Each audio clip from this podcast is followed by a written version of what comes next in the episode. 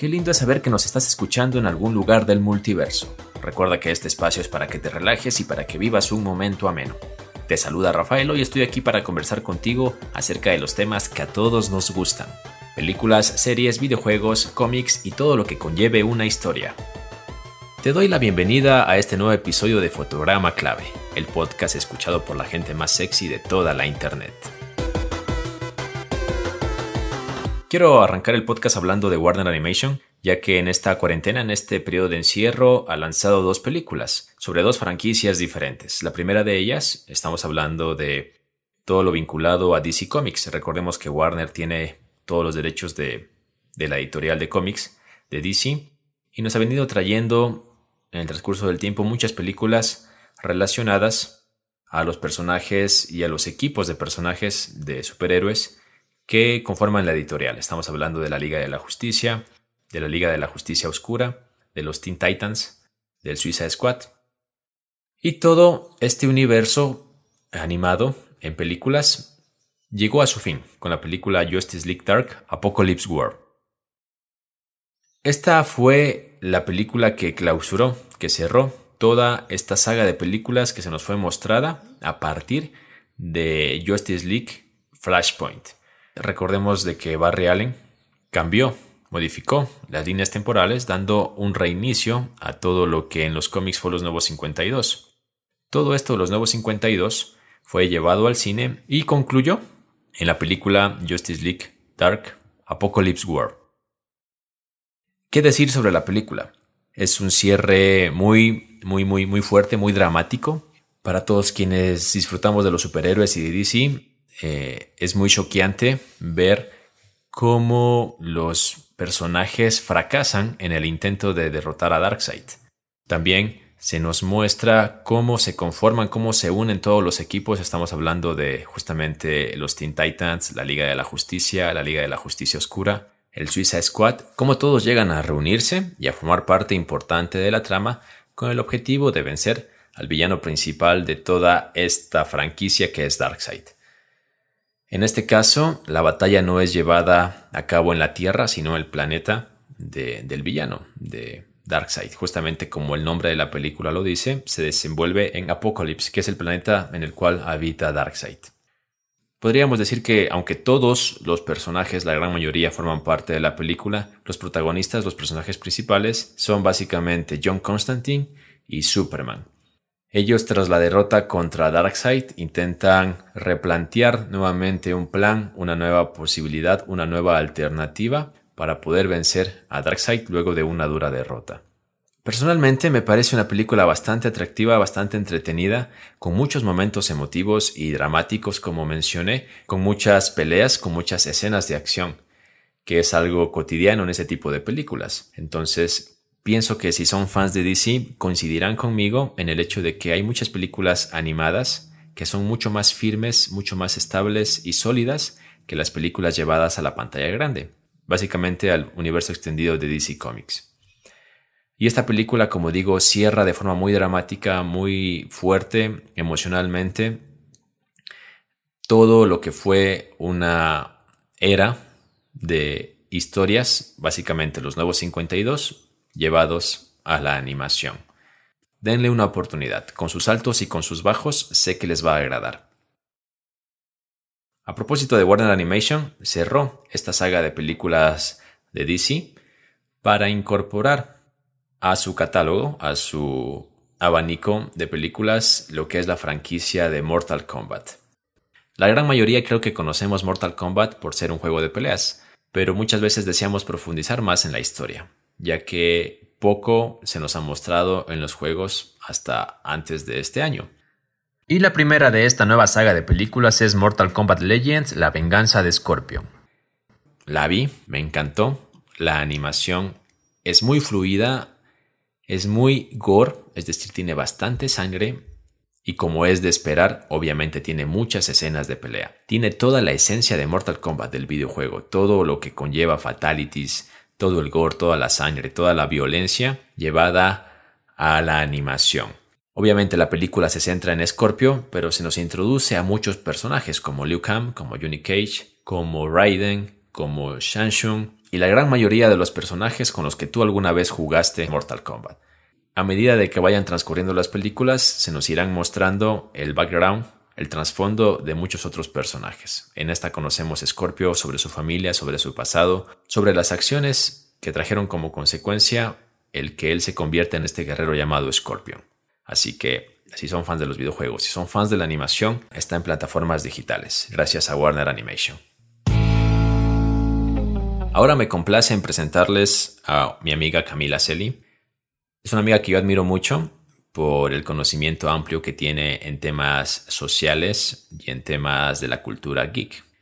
Su opinión siempre me ha parecido muy importante, muy valiosa y le he pedido que nos recomiende una serie para poder disfrutar en este tiempo de cuarentena o en cualquier momento. Así que ella nos ha enviado esta recomendación sobre Kingdom. Hola a todos y muchas gracias Rafa por invitarme al podcast. Les voy a contar sobre Kingdom, la cual es una serie surcoreana de zombies emitida por Netflix. Su primera temporada se estrenó a principios del 2019 y la segunda en marzo de este año. Está ambientada en la época de la dinastía Joseon, que sería la época medieval, y la serie mezcla elementos históricos con elementos de acción y obviamente, por la cual todos la queremos ver, zombies. La serie es una adaptación del webcomic manga llamado The Kingdom of the Gods.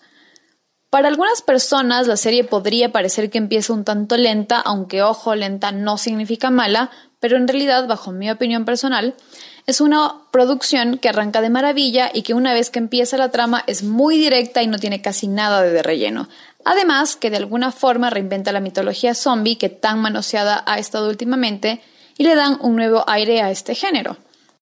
Tiene una narrativa muy similar a lo que vimos en Game of Thrones, con una historia muy bien contada y una excelente presentación de personajes, pero dejando de lado el incesto.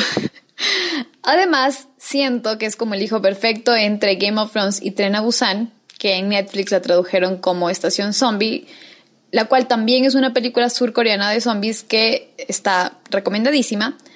Si bien las comparaciones con otras producciones de este género son inevitables, la realidad es que es una serie única.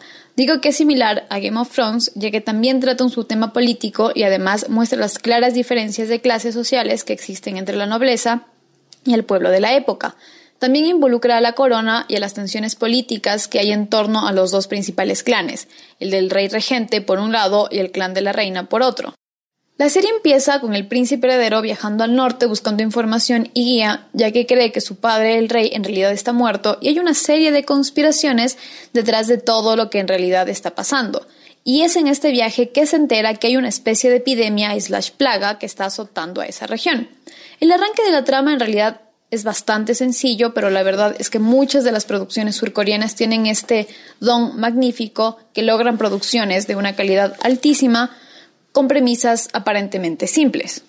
Es una serie con una producción audiovisual de primera. Los giros de la trama son alucinantes y no son nada predecibles. En algunos momentos te hace creer que sabes qué va a pasar y en el siguiente capítulo derrumba todas las teorías que te habías armado hasta el momento. Tiene una excelente dirección, dirección artística, fotográfica, además que las secuencias son bastante impresionantes, al punto de que te dan ganas de aplaudir de la altísima calidad que nos presentan. La construcción de personajes es otro punto a tocar. Te llegas a encariñar con muchos de ellos y a odiar profundamente a otros. Tiene pequeños pero muy, muy, muy pequeños toques de humor que van perfecto para aligerar toda la tensión y el suspenso, pero en serio son perfectos y van de maravilla con la trama. La banda sonora no se queda atrás, tiene el volumen justo y la música perfecta, mezclando sonidos de la época con sonidos actuales. La serie aún está en emisión, consta de dos temporadas de seis capítulos cada una, con una duración aproximada de entre 56 y 45 minutos y todos estamos esperando ansiosamente la confirmación para una tercera temporada. Yo soy una come series y la terminé bastante rápido, pero pueden tomarse su tiempo para apreciar la asombrosa, en serio asombrosa calidad que nos están dando las producciones surcoreanas. Si la ves, puedes contarme qué te pareció en mi Instagram arroba Mila Hormonal. Hasta la próxima. Muchas gracias Camila por la recomendación. Yo tengo que decir que vi los dos primeros episodios de Kingdom y es todo lo que ella dice.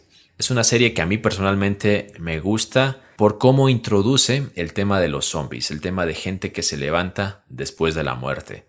Y eso sumado a que se desarrolla en un contexto social de una era anterior, antigua, con una cultura que muchos de nosotros conocemos poco, como es la cultura asiática y en este caso surcoreana, le da un matiz muy rico, un abanico de conceptos que encajan perfectamente en una trama muy atractiva, muy interesante, a la vez divertida.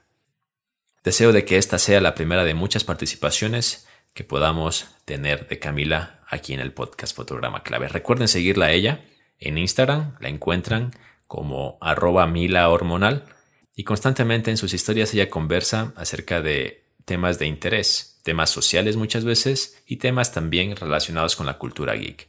Así que les recomiendo que la sigan porque sus historias a mí personalmente me parecen muy divertidas y a la vez muy concientizadoras cuando se trata de temas sociales. Arrancamos el podcast hablando de Warner Animation y sobre su vinculación con DC Comics. Ahora vamos a cambiar de vereda, vamos a hablar un poquito acerca de Marvel y específicamente acerca de las series de Marvel que fueron llevadas a Netflix. Estamos hablando básicamente de Daredevil, Luke Cage, Iron Fist, Jessica Jones, Punisher y lo que fue la reunión de los Defenders. Sabemos de que a raíz de la creación de Disney Plus, finiquitaron ya los derechos que tenía Netflix sobre estos personajes lo cual fue triste porque a muchos nos agradaba, sobre todo lo que fue la saga de Daredevil. Personalmente la considero de las mejores series de superhéroes llevadas a la televisión hoy en día. Pero hay una manera para que Daredevil se incorpore al universo cinematográfico de Marvel. Esta manera la encontraron los fans de Marvel. Les cuento.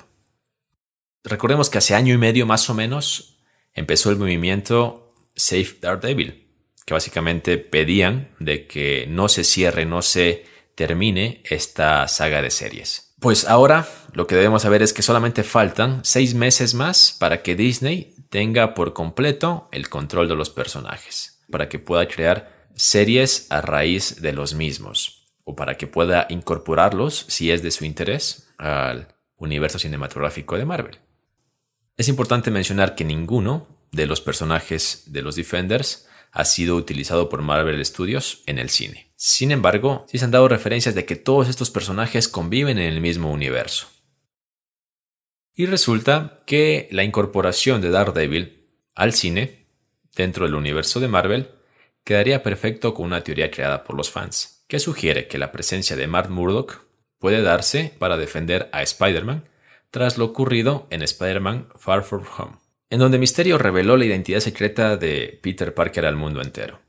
Este es un problema muy serio para el personaje, para el superhéroe, por lo que inevitablemente tendría que recurrir a un abogado. Y curiosamente, tanto Peter Parker como Matt Murdock viven en Nueva York. Y en los cómics, de hecho, han tenido muchos encuentros estos personajes, por lo que podría esto implicar la reunión de estos dos. Esta es una teoría que ha venido ya propagándose desde algunas semanas. Sin embargo, hay que decir de que Charlie Cox, el actor que interpreta a Matt Murdock, es decir, a Daredevil, reveló de que básicamente no tiene ningún acuerdo, ningún contacto con Marvel Studios. Pero recordemos que en el cine todo puede darse. También recordemos de que Disney compró Fox con la intención de ampliar su catálogo de personajes de Marvel llevados básicamente a la pantalla grande. Si está interesado, por ejemplo, en incorporar a los Cuatro Fantásticos o a los mutantes de los X-Men, no sería descabellado pensar que también quiere incorporar a los personajes de las series en su universo cinematográfico, por lo que soñar es posible. ¿A ustedes les gustaría ver a Daredevil junto a Spider-Man en el cine? A mí personalmente me encantaría. Daredevil es uno de mis personajes favoritos de Marvel y su serie básicamente me parece fantástica, por lo que juntarlo a los Vengadores o a los demás personajes de Marvel me parecería a mí personalmente una idea fantástica. Coméntenme ustedes qué piensan. En Instagram nos encuentran como arroba fotograma.clave y sería bonito leer sus comentarios y sus mensajes sobre este tema. Y volviendo nuevamente a la otra vereda, a la de DC Comics, recordemos que la semana pasada había hablado del Snyder Cut, de la confirmación del mismo y lo que implica. Pues ahora el sitio de internet vix.com nos comparte específicamente ocho diferencias que podremos ver entre la película de la Liga de la Justicia que vimos ya, dirigida o codirigida por Josh Whedon, y el Snyder Cut. Para entender mejor estas diferencias, me referiré como Justice League a la película que se nos fue mostrada en cines y como Snyder Cut a la película que veremos en 2021. Entonces, mencionar de que Justice League dura 120 minutos y el Snyder Cut durará 214 minutos. Es decir, veremos casi el doble de metraje. Adicional a esto, mencionar de que Fabian Warner, el director de fotografía original, ha comentado que únicamente el 10% de las tomas que él realizó son las que se mostraron en Justice League, por lo que podremos básicamente pensar de que lo que veremos es una película casi nueva. La segunda diferencia es que el Snyder Cut profundizará más en historias secundarias. Debido al tiempo que duró la película y debido al número de personajes, poco vimos sobre el origen de Cyborg y Flash, y se especula de que en el Snyder Cut veremos más protagonismo de estos dos personajes. De hecho, mientras Snyder grababa la película se filtraron imágenes, por ejemplo, de Barry Allen salvando a su pareja en los cómics, que es Iris West. Y esto no se nos fue mostrado en Justice League. Ese tipo de material, ese tipo de escenas, son las que podremos ver en el Snyder Cut. Otra diferencia es la batalla final. Vemos en Justice League cómo se enfrentan a Steppenwolf. En el Snyder Cut la idea original era de que este villano iba a ser empalado con el tridente de Aquaman y Wonder Woman lo iba a decapitar. Y su cabeza iba a viajar por una conexión intergaláctica hasta llegar a los pies de Darkseid. La cuarta diferencia es justamente Darkseid. Si bien Steppenwolf es el villano principal de Justice League, debemos saber de que desde Batman v Superman, Zack Snyder nos había presentado el villano más grande, es decir, Darkseid por lo que en el Snyder Cut se espera de que este sea el antagonista. La quinta diferencia es la secuencia del Nightmare, es decir, esta escena que vimos en Batman v Superman, donde Bruce sueña con un potencial futuro apocalíptico y recibe la advertencia de Flash. Se espera de que en el Snyder Cut se explique el porqué de esta escena. La sexta diferencia son los personajes. Se dice de que en Justice League, Josh Whedon eliminó la presencia de personajes como Ares, Desat, Antiope, Ryan Choi, Elion Store, Iris West y Bulk. Y también en las escenas post-créditos se esperaba presentar a dos miembros de los Green Lantern Corps, visitando a Bruce Wayne para advertirle de la llegada de Darkseid a la Tierra. La séptima diferencia es mayor presencia militar. El Snyder Cut contará con una mayor presencia militar a lo largo de toda la película. Un claro ejemplo será durante el enfrentamiento entre la Liga de la Justicia contra Superman. Y la octava diferencia es justamente Superman. Se prevé de que su aparición sea completamente nueva. No tenemos detalles de cómo será, pero por ejemplo, se ha revelado de que usará el traje negro, por lo que podemos prever que su renacer será completamente diferente a lo que vimos en Justice League. Yo no sé ustedes, pero a mí personalmente cada vez me hypea más el tema del Snyder Cut. Con todos los altibajos que ha tenido el universo extendido de DC Comics, realmente deseo de que el Snyder Cut sea como un nuevo aire, de que realmente al menos simpatice con los fans, con quienes aman a los personajes, aman las historias y de alguna otra manera genere sensaciones y emociones en los mismos. Que esto es para lo que se ha creado el cine. El cine es un arte y el arte consiste en provocar emociones y sensaciones en los espectadores. Así que si los logra generar, bienvenido sea. De esta manera estamos llegando al final del podcast de esta semana. Les agradecemos que hayan compartido con nosotros. Recuerden seguirnos en Instagram, nos encuentran como arroba fotograma.clave y estamos dispuestos a leer sus comentarios, sus mensajes, sus opiniones, sus preguntas, todo lo relacionado al tema geek, al tema de películas, series, videojuegos, cómics, todo lo que conlleve una historia. Recuerden que amar es compartir, así que si comparten este podcast estarán generando más amor en este mundo. Nos vamos, pero volveremos la siguiente semana. ¡Chao!